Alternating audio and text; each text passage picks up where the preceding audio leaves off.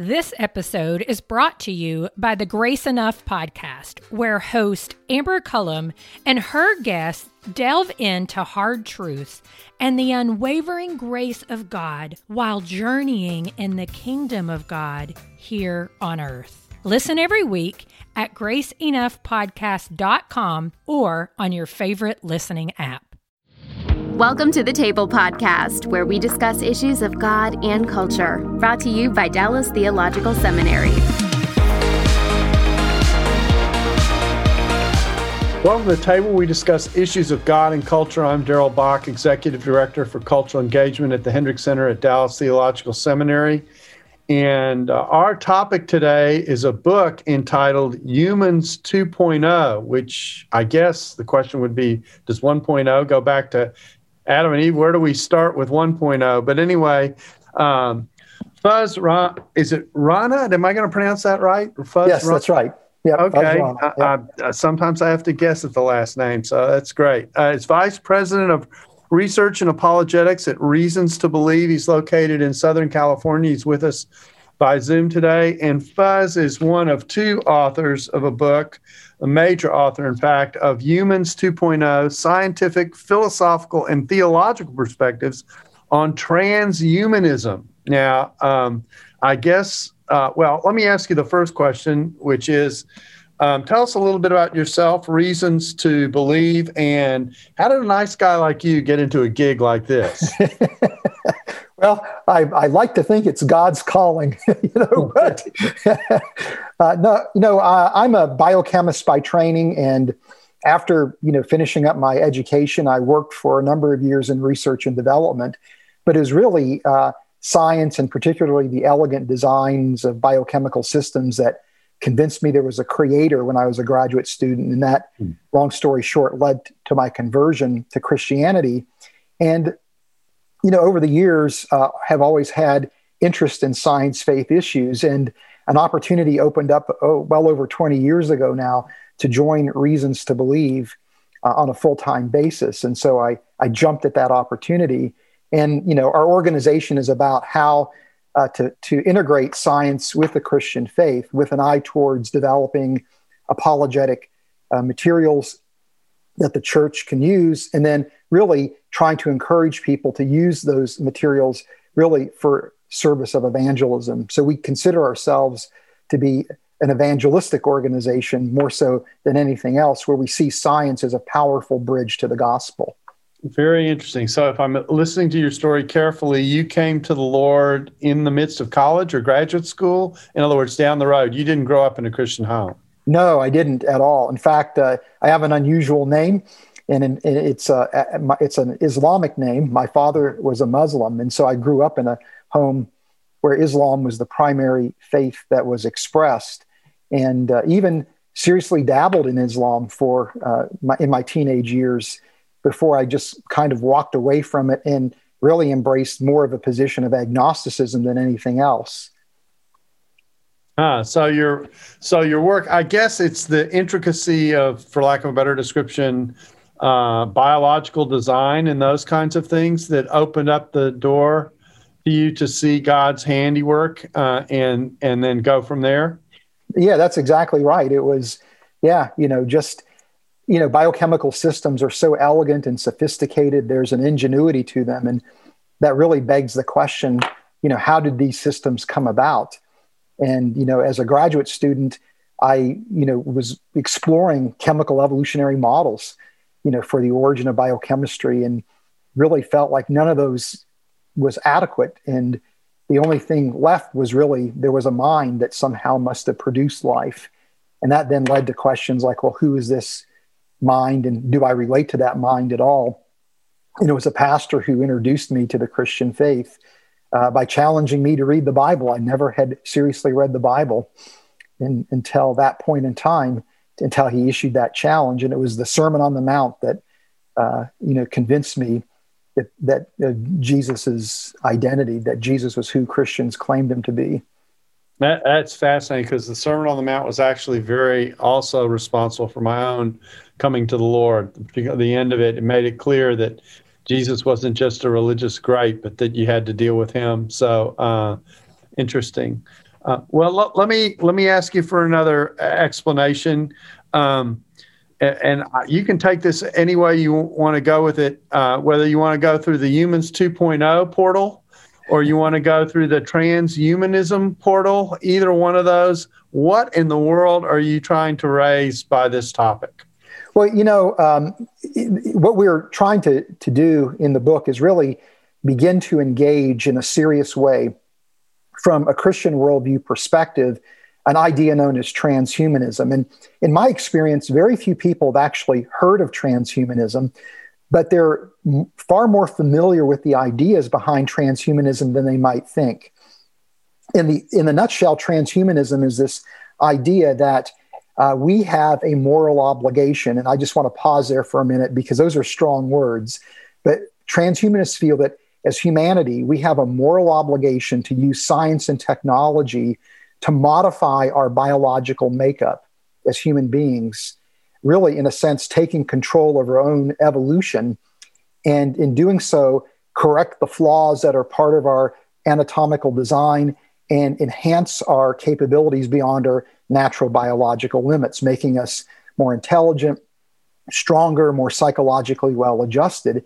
And the reason why uh, transhumanists see this as an imperative is because they feel like there's pain and suffering that arises out of our limitations. Uh, and they ultimately see, you know, our fate as human beings, which is our own personal death, as well as the imminent extinction of the human species, as un- intolerable. And so they see science and technology as the way to overcome our greatest biological limitation, namely our own mortality.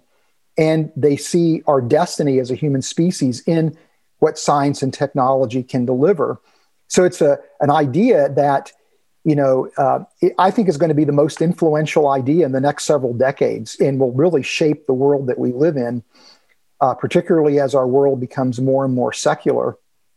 You know, people are going to turn to science and technology as a, as a source of salvation. So it's a, an idea that uh, again is kind of the fodder for science fiction, but it's becoming a reality before our very eyes because of advances in biotechnology and bioengineering.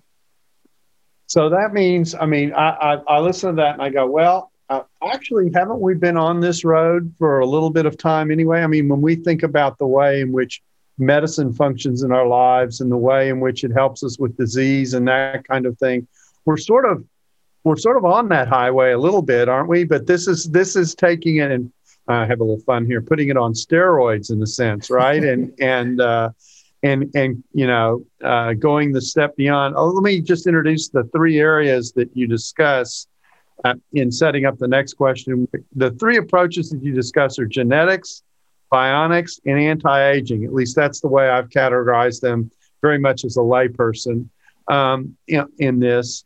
And and, and so part of what I find fascinating in your book is what I will call the balance of it, which is you, you've got a very good balance between distinguishing that which is helpful and which does serve humanity well from that which they need to be concerned about in this movement. So, so help us in general with kind of that space, because like I said, we're in one sense we're on this highway already. We don't just let disease run its course.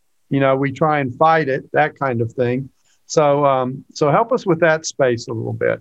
Yeah, well, you know, in in in many respects, as you're rightly pointing out, Darrell, you know, w- w- as human beings, we we rely on technology and and we depend upon science to discover things about the world that we can then apply in the form of technology with the idea of making our lives easier and better improving the quality of our lives we we intervene when we can to mitigate human pain and suffering that is, arises through diseases and through injury. We want to see human beings flourish. And so technology is a very powerful tool towards this end. And, and while you know we, we've always been able to use technology really in many respects to augment our biological capabilities, there's a difference between getting in a car to, to you know or getting in an airplane to facilitate the rapid travel from one location to another versus literally modifying our, our biological makeup to the point where we potentially might even alter our very nature as human beings in order to you know, achieve, uh, you know, a, a, greater quote unquote quality of life. So this is really where transhumanism, I think, is distinguishes itself. Is none of these technologies fundamentally alter our biology, but with transhumanism, that's what you really are looking at. Hence the idea of transhumanism or humans 2.0. Transhumanists really want to reinvent humanity, kind of ushering in uh, what you might call a post-human future. You know, and and uh, this idea has been around for a long time. Uh, you know, it goes back to the to the days of J.B.S. Haldane in his book Daedalus, and which was the inspiration for, for Huxley's book A Brave New World. But nobody really took the idea seriously in an academic sense. You know, as the fodder for science fiction, but suddenly we've got these technologies like gene editing with the CRISPR gene editing technology or brain computer interfaces, or we're seeing remarkable advances in anti aging technology that suddenly give transhumanists the tools they need to essentially execute their agenda. And, and to me, I think their ideas are going to be very appealing to many people because while so, somebody may be hesitant to sign on the dotted line saying, I am a card carrying transhumanist, they are going to be very much enamored with the prospects of becoming stronger, more intelligent, you know, living longer uh, through the use of technology, and increasingly are going to be willing to, to, to subject themselves to modifications, technological modifications of their biology to, to achieve these very things. And you know, the, the, the, the, what's so complex about this issue is it's hard just to simply condemn what transhumanists are trying to achieve because this technology can be used for so much good, particularly in biomedicine. So I'm, I'm hearing two things that kind of are colliding, which is not unusual when we live in a fallen world. On the one hand, I hear there's a creativity that is a part of this about design and about managing what I call managing the garden well, our stewardship, which is built into the way we're made in the image of God. So that that part of it is a is a check, if you will. But I'm also hearing that that ability to kind of alter who we are made in the image of God also exists and so it's kind of figuring out which of wh- where the where the line is between those two things. Am I am I characterizing that correctly? Yeah, yes, you are. And and let, let's just talk. You you use a concrete example just to kind of flesh this out a little bit. You know, let's say somebody has suffered a, a serious injury and they've lost a limb, mm-hmm. right? And and so we now have the capability of building these very sophisticated, you know, prosthetic robotic limbs. And with something called a, a brain computer interface, which is an electronic device that you can essentially in, implant in the brain, you can teach patients through that interface to learn how to use the electrical activity in their brain to direct the, the movement of a robotic prosthetic limb to the point where they even develop a sense of ownership of the limb. And you could equip that limb with what's called artificial skin that can pick up, you know, activity in the environment, the heat, it can sense pressure, can sense cold, and send electrical signals to the brain that our brain learns to interpret as sensations about the environment. And so this could revolutionize how we treat people that have you know been injured and have lost the use of a limb. They suddenly it could revolutionize you know their lives. So who isn't excited about these kinds of prospects? But on the other hand, if we could do that, then what's to keep me if I was a, a pro athlete from intentionally amputating my legs to get these bio, you know these bionic legs that are going to make me you know stronger and be able to run faster right? Or you know would it be okay you know for uh, somebody to you know to undergo that operation if that allows them to do some kind of labor some kind of job where super strength would actually be required you know and so you you're kind of are in this gray zone right of is this really okay? Is this not okay? At what point can we make these modifications without really losing our identity as human beings? Yeah, and an example that I thought caught my attention, at least one of them, there are several in the book, uh, is the case of someone who's a quadriplegic uh, and and uh, again, a, a, very similar technology. I take it um, that their their their even their thoughts and expressions are capable of of allowing them to move, or perhaps even allowing them, if they can't speak, even um, utter and communicate with people in a way that was not even considered possible before. And I'm thinking, whoa, that that would be something. I mean, I could see someone coming along and saying that's enhancing their humanity. Um, that is mm-hmm. yeah, giving them the ability to communicate and interact with the environment around them in a way that they currently struggle to do. That kind of thing. Um, and then there are other moves that are made that are that are uh, more technical. You make a distinction in here that maybe helps us with this, um, and that is you talk about,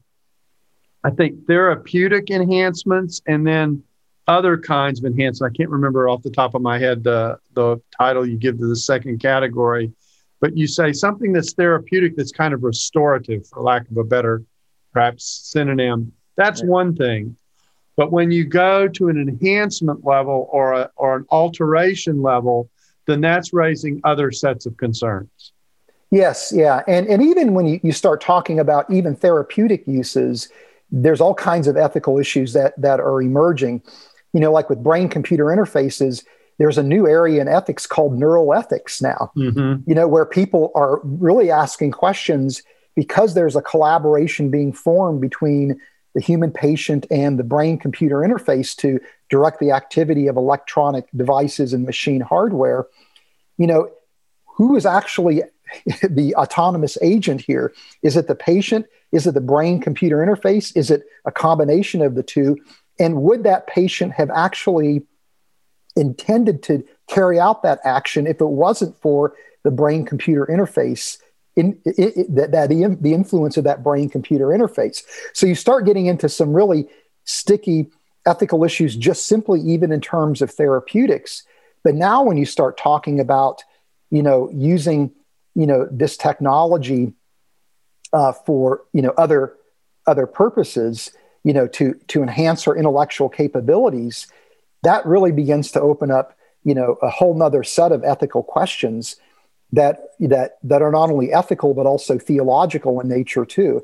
And, and for example, uh, recently Elon Musk has formed a company called Neuralink, and he's trying to develop the next generation of brain-computer interfaces and commercialize them.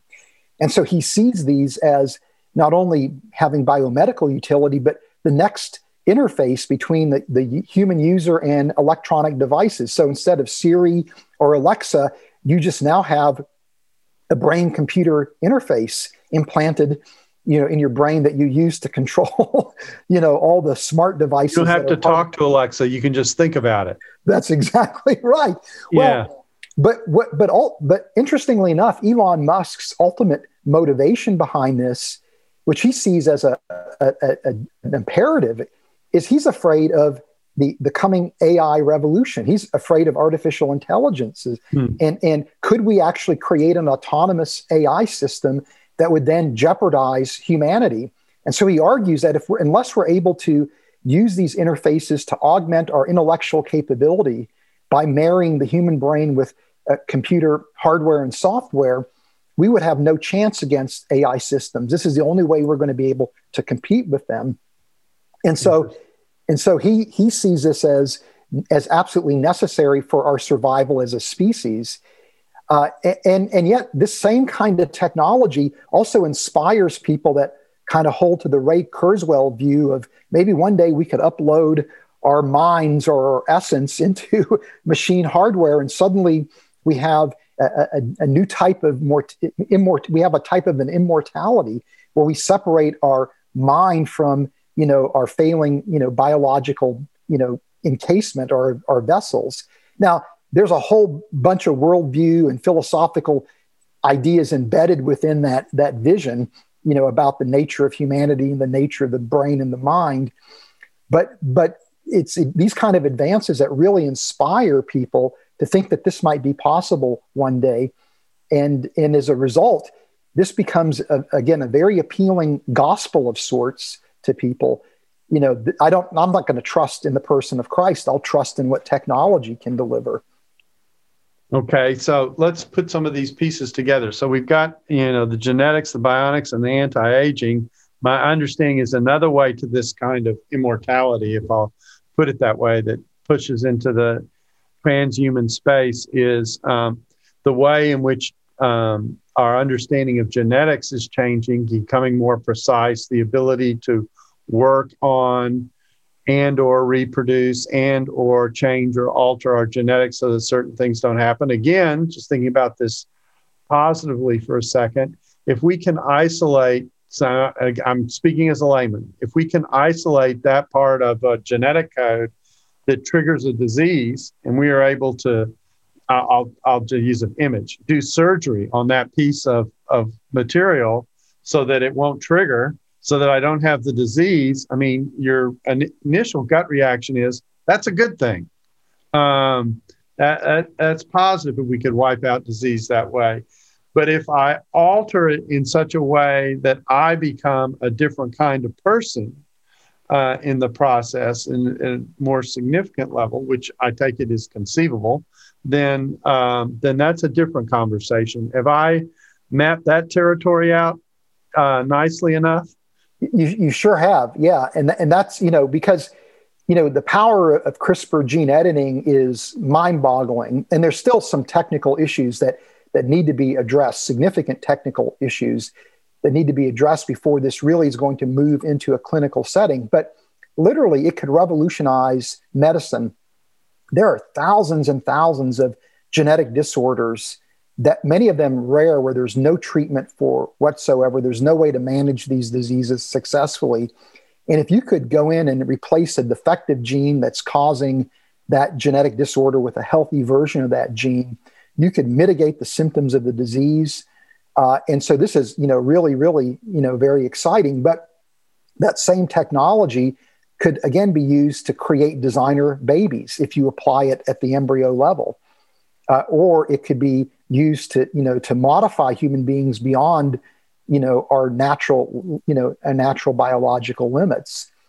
And, and so this is a, a, reality that's in front of us. And what's a, what's alarming to me as a biochemist is CRISPR gene editing is so inexpensive and so easy to use that it literally has spawned something known as a biology DIY movement, a biology do it yourself movement, where there are people that are now arguing that this type of technology should not be in the hands of the scientific and you know medical elites but rather it should be democratized. Everybody should be able to have access to the technology and we should have the right to modify our bodies any way that we deem acceptable.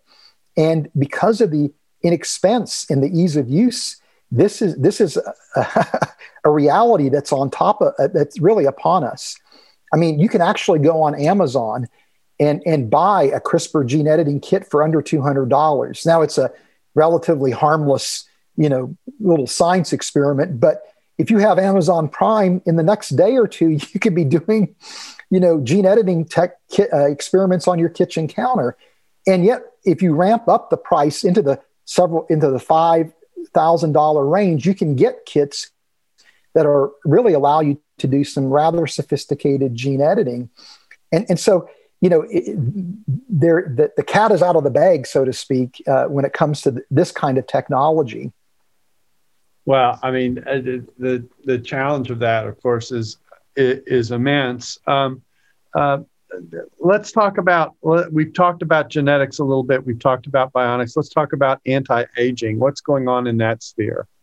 Yeah, and, and here again, we're seeing a, another revolution that's happening within medicine where increasingly a growing number of biogerontologists and, and, and, and medical professionals are beginning to view aging as a disease instead of viewing aging as just part of our natural you know life you know natural life processes uh, they they actually view aging as a disease and if it's a disease then it means it's something that we can treat, that's something that we can cure.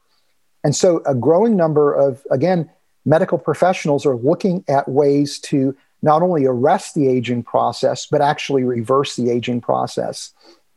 And there are highly credible scientists uh, that are advancing uh, these different ideas on how we might actually be able to go about doing something like that. And people like Aubrey de Grey, which some of your listeners may have heard of, uh, is one of the leading pioneers in this area who has produced this, you know, multi-pronged uh, approach for how to, to bring about the, the end of the aging process.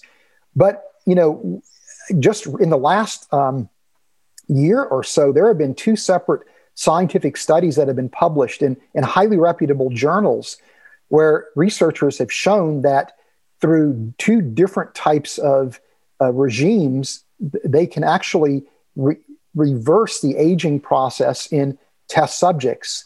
One study involved hyperbaric oxygen treatments, and another involved treatments with growth hormone. And after the administering the, these treatments over the course of a year, the, the test subjects actually had a biological age that was less, two years less than their chronological age. Hmm. There are certain biomarkers that will correlate with age, and those markers actually indicated that the test subjects became younger biologically speaking through the through the, these treatments as opposed to actually aging you know, in a way that was commiserate with their chronological age. And so this is just the, the beginnings of really some p- potential revolutions, you know, in medicine, you know, and um, many people see aging as, if if not a disease, as being the primary causative factor for things like cancers and cardiovascular disease, diabetes.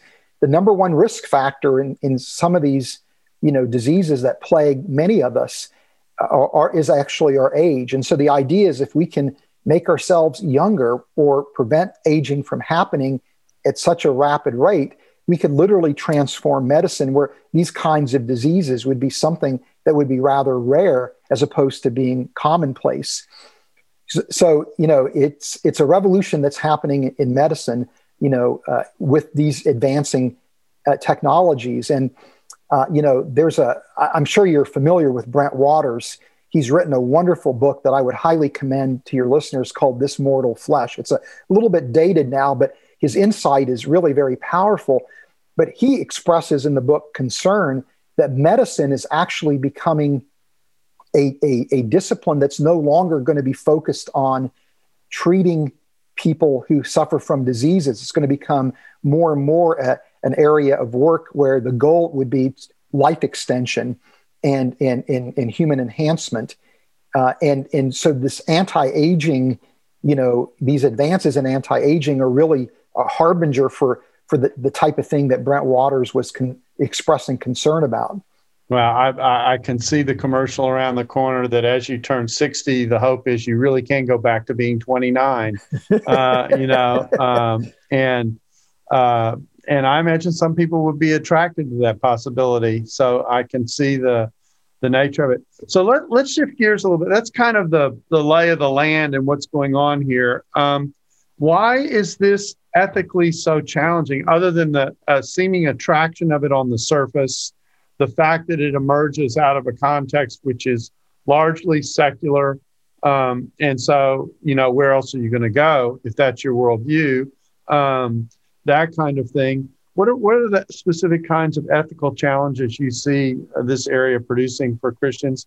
And, and then we'll follow up with a discussion of so how should Christians think about this? Yeah, yeah. Well, you know, there's a you know there's a there's myriad of, of ethical problems that start to arise. Some of them are are you know universal across these three technologies. Others are distinct to you know each individual technology.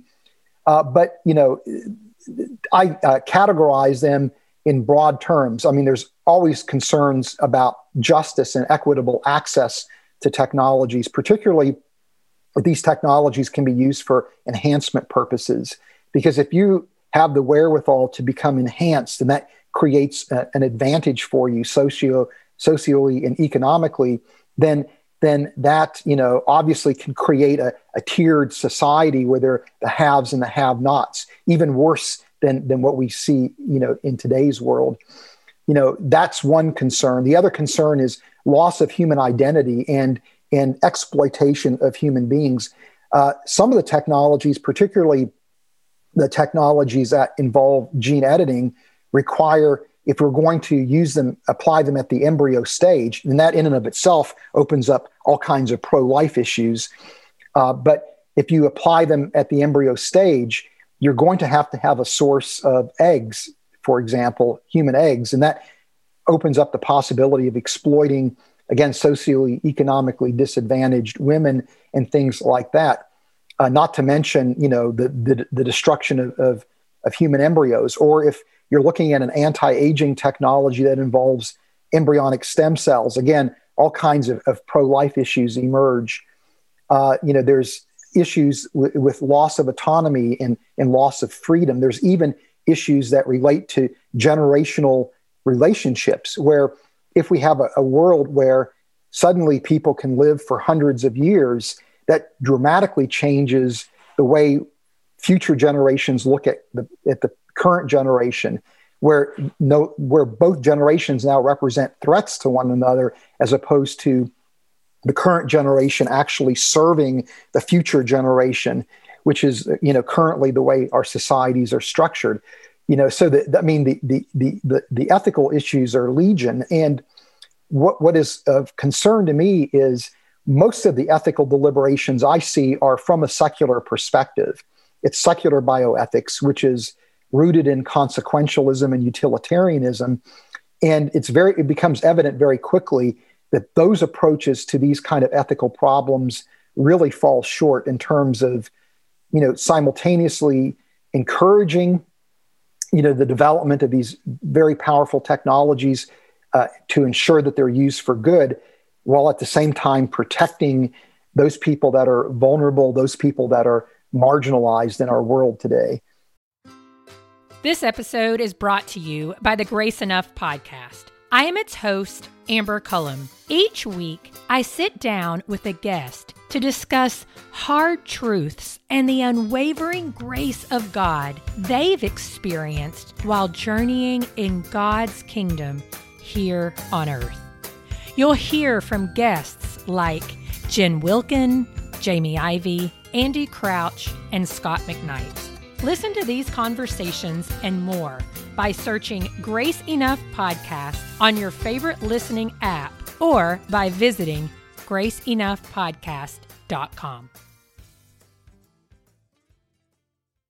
So, so just thinking about this, and this is a philosophical, theological question. Uh, one of the things that uh, secularism does is it tends to view the world very materially and almost exclusively material soul uh, uh, in material categories. The way I guess I explain this is it's hard to deal with the soul if you don't think a soul exists. And so, um, uh, so, so those are the concerns, the theological concerns that kind of over overlap with the philosophical elements of what we're talking about here, and where the worldviews, um, to some degree, collide because there's only one set of concerns that some people are are worried about. There's the nature of of thinking through what a human being is beyond the material that theologians are concerned about. And those two things are colliding. Yeah, yeah, and and that's a, a you know a, a, great way to think about this. That it really is a collision of worldviews in many respects. But what I see as potentially kind of common ground are the concern that people in our culture have today with issues of social justice, and that is a loaded term. I understand, right. But we all are concerned about fairness and about inequality and making sure that that that there's genuine justice in the world, which is a wonderful thing, regardless of how you uh, you know attach political ideas and and other ideas to it. Inherently, we all want a sense of justice, and this is where I think the Christian worldview can gain, uh, I think, uh, a foothold within these deliberations within our culture because as, as Christians, we are concerned uh, about the dignity and the sanctity of every human being. Every human being has life, every human being has worth. And so we want to make sure that everybody has access to these technologies. We want to make sure that nobody is exploited, you know, in the process of developing these technologies. Because with, you know, consequentialism or utilitarianism, you know, you could make a case that it's okay for a single woman to be exploited for her eggs if that leads to, you know, uh, several hundred individuals being able to have children that that are free from disease and you know maybe even are able to contribute to society at, at a very high level because they have certain enhancements that are deemed you know valued uh, valuable by our society. So in a, in a utilitarian sense that scenario could be deemed to be acceptable um, you know pr- and you could justify it by saying well we're you know paying this woman, you know, money or, you know, we're providing some benefit to her for this. Whereas from a Christian worldview perspective, we would see this as being horrifically exploitive. And, and I think that, you know, again, provides us with a, a pathway to, to, to, I think, give the Christian worldview a hearing in these conversations. Yeah the whole area seems to me to be a, a, extremely uh, challenging. Uh, let me let me talk about a couple of areas that touch on kind of what we've been through recently, that are kind of the early stages of this. I know that there's a lot of discussion. I almost hesitate to bring this up. I know there's been a lot of discussion about the way in which the vaccines that deal with COVID have been either produced or tested um, to see their viability because they do get into this um, genetic space. I'm assuming as a, a, biochemist, you're familiar with this. So mm-hmm. help us think through think through that space a little bit because my understanding is that the various vaccines were produced slightly differently and have slightly different levels of involvement with those kinds of concerns. And am I right to see these as kind of early examples of the type of dilemmas that we find ourselves in? Y- yes, very much so, because um, you know, the, with the uh, Pfizer, uh, BioNTech, and the Moderna vaccines, which were messenger RNA vaccines, uh, the development of those vaccines and the production does not require human cells of any sort. There, human cells were used for confirmatory testing for, for a limited number of experiments to make sure the vaccines did what they were supposed to do when they entered into human cells. The uh, AstraZeneca and the Johnson and Johnson vaccines are uh, called adenovirus vector vaccines, and these required the use of human cells to develop. The human cells were used for confirmatory testing, and human cells were also used for uh, will have to be used for their production. The problem is that the human cells that were used uh, are a particular cell line called HEK 293 uh, which essentially means that these were derived from a human uh, uh, embryo uh, that or, or, a human fetus, uh, the kidney cells of a human fetus. So it's human embryo kidney cells. HEK is uh, that that's what the the letters stand for. And, and so th- these fetal cells were, you know. Um, were harvested by a researcher, I think in Sweden, after an elective abortion took place. And according to the the claims this abortion was completely disconnected from the act of harvesting the fetal cells. It was a, an elective abortion that was intended to terminate the, the pregnancy. After the fact, these researchers came in and harvested cells and then created the cell line that is now an immortal cell line that can be perpetrated forever and has existed for 50 years. And, and so you're using, the researchers are using cells uh, and the production uh, the biotech companies are using cells that were derived from a singular abortion, again, 50 years ago, but they still are cells that were derived from an abortion. So we're not going to require the ongoing use of fetal cells for the production of these vaccines, but it is, again, making use of cells that were derived from a, a, a fetus. And so you really are in this very complex ethical arena, right? As to, you know, as, a, as somebody who holds to a pro-life position, you know, particularly is the, the Johnson and Johnson vaccine uh, acceptable or not, you know, from a, from an ethical standpoint, you know, and there's very interesting deliberations that that happen from both perspectives. Um, you know, the way I think about it is, look, I don't know that I, I it, by taking the Johnson and Johnson vaccine or refusing the Johnson and Johnson vaccine, I can I, am encouraging or I'm preventing an abortion from taking place because it's already happened. It's after the fact. But I think this is a wonderful opportunity, if nothing else, to talk about the, what I see to be the evils of, of abortion. But it's a complex issue where I can see people who are pro life taking very different perspectives based on how you deliberate through this this ethical quagmire. It's a very yeah, complex I've heard issue. people um, distinguish between the two types and, and saying they're ethically comfortable with one, but not quite so ethically comfortable with the other for uh, because of the nature of the involvement. Yeah, and, and I kind of in that camp too. If I have my choice, I would prefer either the Pfizer BioNTech or the Moderna as opposed to the Johnson and Johnson vaccine. Uh, but you know, the the fact of the matter is, by refusing the Johnson and Johnson vaccine, I'm not preventing an abortion from happening. Right, right. It's a fait accompli already.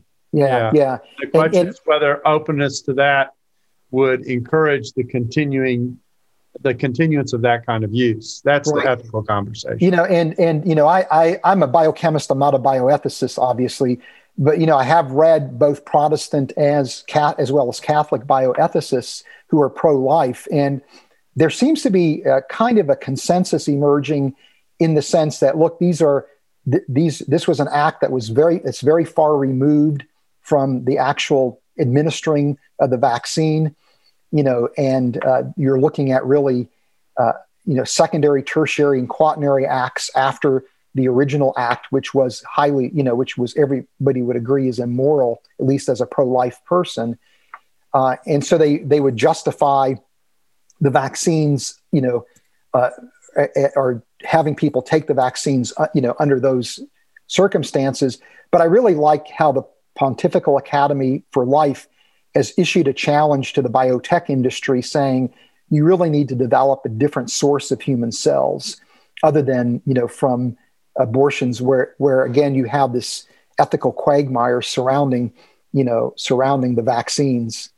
Am, am i right that in the book you discuss the possibility of developing um, I'm a, again, I'm gonna be in lay terms. Uh, cell bases or something that deal with living cells and living people, as opposed to uh, those that are involved fetuses. What I guess the backside question to that is what makes a fetus a particularly good candidate for this kind of work as opposed to a living cell? Yeah, well, you know, when these cell lines were developed, which was in the 1970s, you, you really, to, to develop a cell line that would be immortal, most cells will reproduce only a limited number of times and then the cells will no longer reproduce. And so what researchers do is they did at that time is they would go to fetal tissue because those cells have not been fully developed. They're still in the process of development. So the cells are in a, uh, you know, uh, have, are in kind of a more generalized state. They're in a potential stage and could go in a variety of directions. Exactly, right? exactly, okay. right. And so then they could take those cells and then they would have to manipulate them to immortalize them. And there's a number of techniques they use to immortalize the cells. And once they've done that, it's a human cell, but it's unlike anything that would exist in nature. And hmm. that's what they end up creating the cell lines with.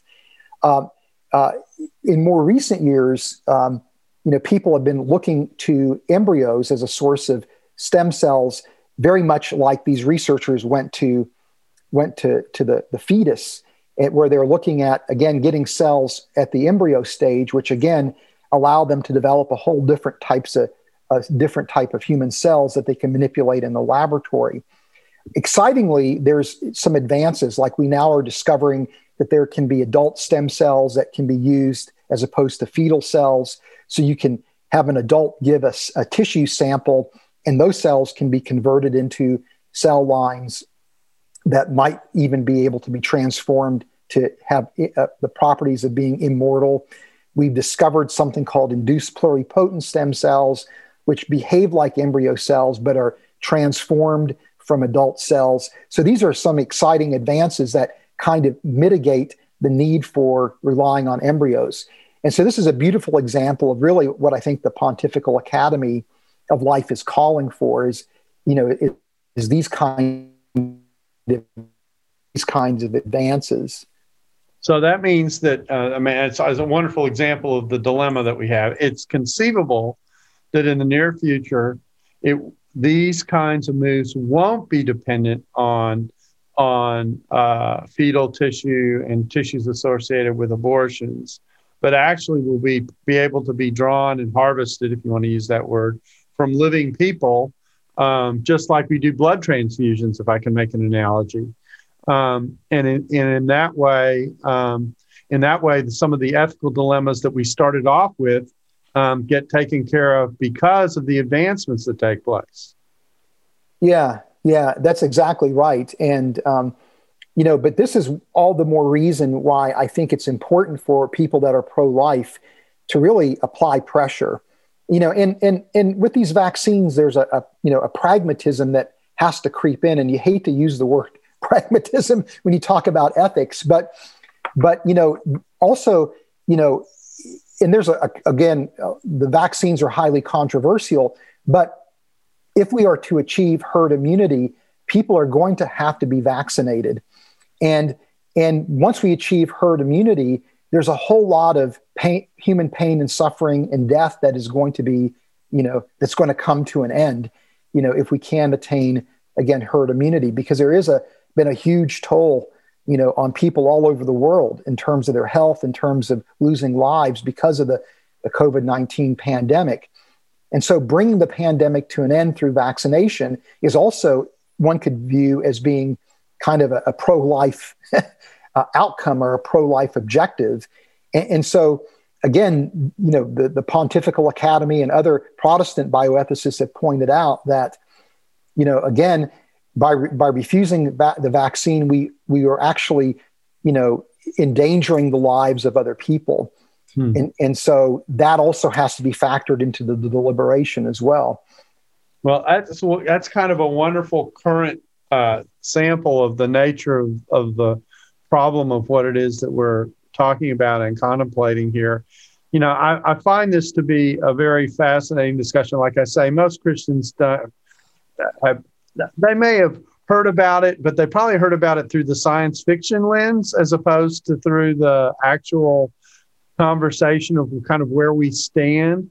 So, what would be your advice to Christians in thinking about this area and in in terms of what's involved? What how would how would you? I mean, you know, I'm I'm just a little theologian tucked away over here, and then we've got you know housewives and and people who work in the business world who think about this and say, uh, I think I'll just leave that to the scientists, or I won't think about it, or you know, they'll take the uh, gone with the wind approach. I'll think about that tomorrow.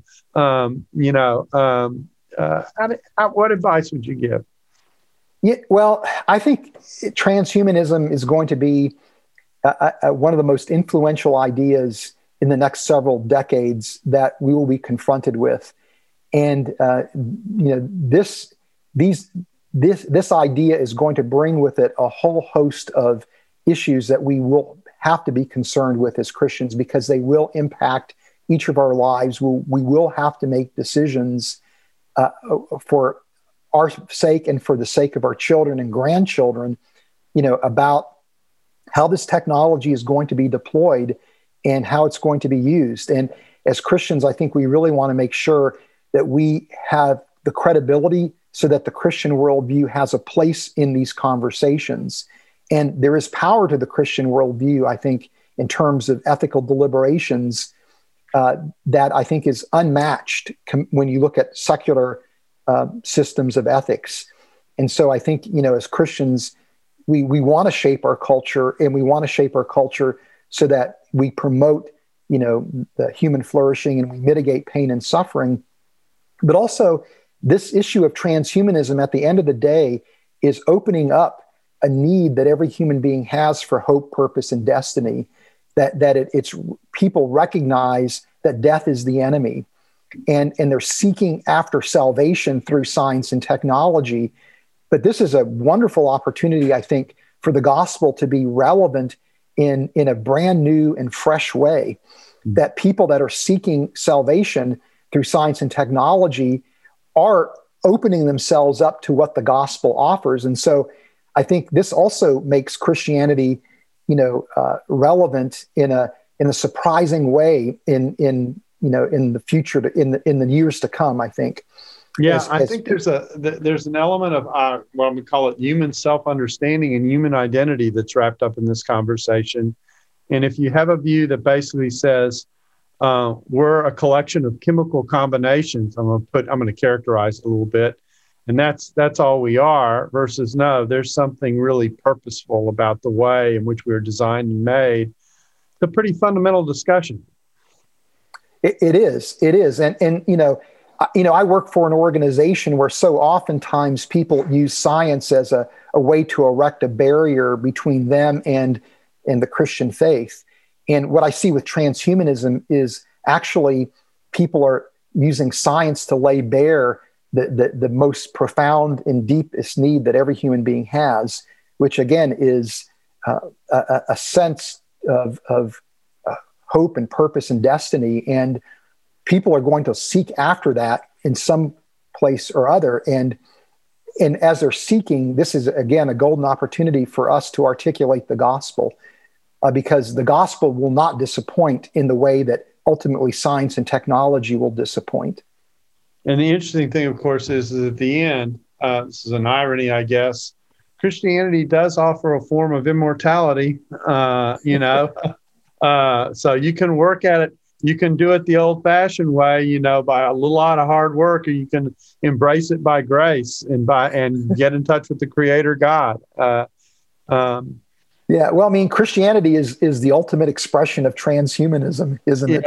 Yeah. So why short circuit it, right? yeah. Um, anyway, well, this has been fabulous. Uh, I, I, really, I really do appreciate your uh, willingness to discuss this with us and take the time to do it with us, and and uh, very, very enlightening. I'm sure it's the first of several conversations we'll have. I mean, there actually, I was thinking about this and reading the book. I said we actually could spend uh, literally a podcast on each one of these subgroupings the genetics the bi the bionics and the anti-aging. And i did I, what i love about your book is you kind of come with a surgeon general's warning at the start that says if you don't want to go through all the blood and guts of what each of these three things are just jump to this chapter.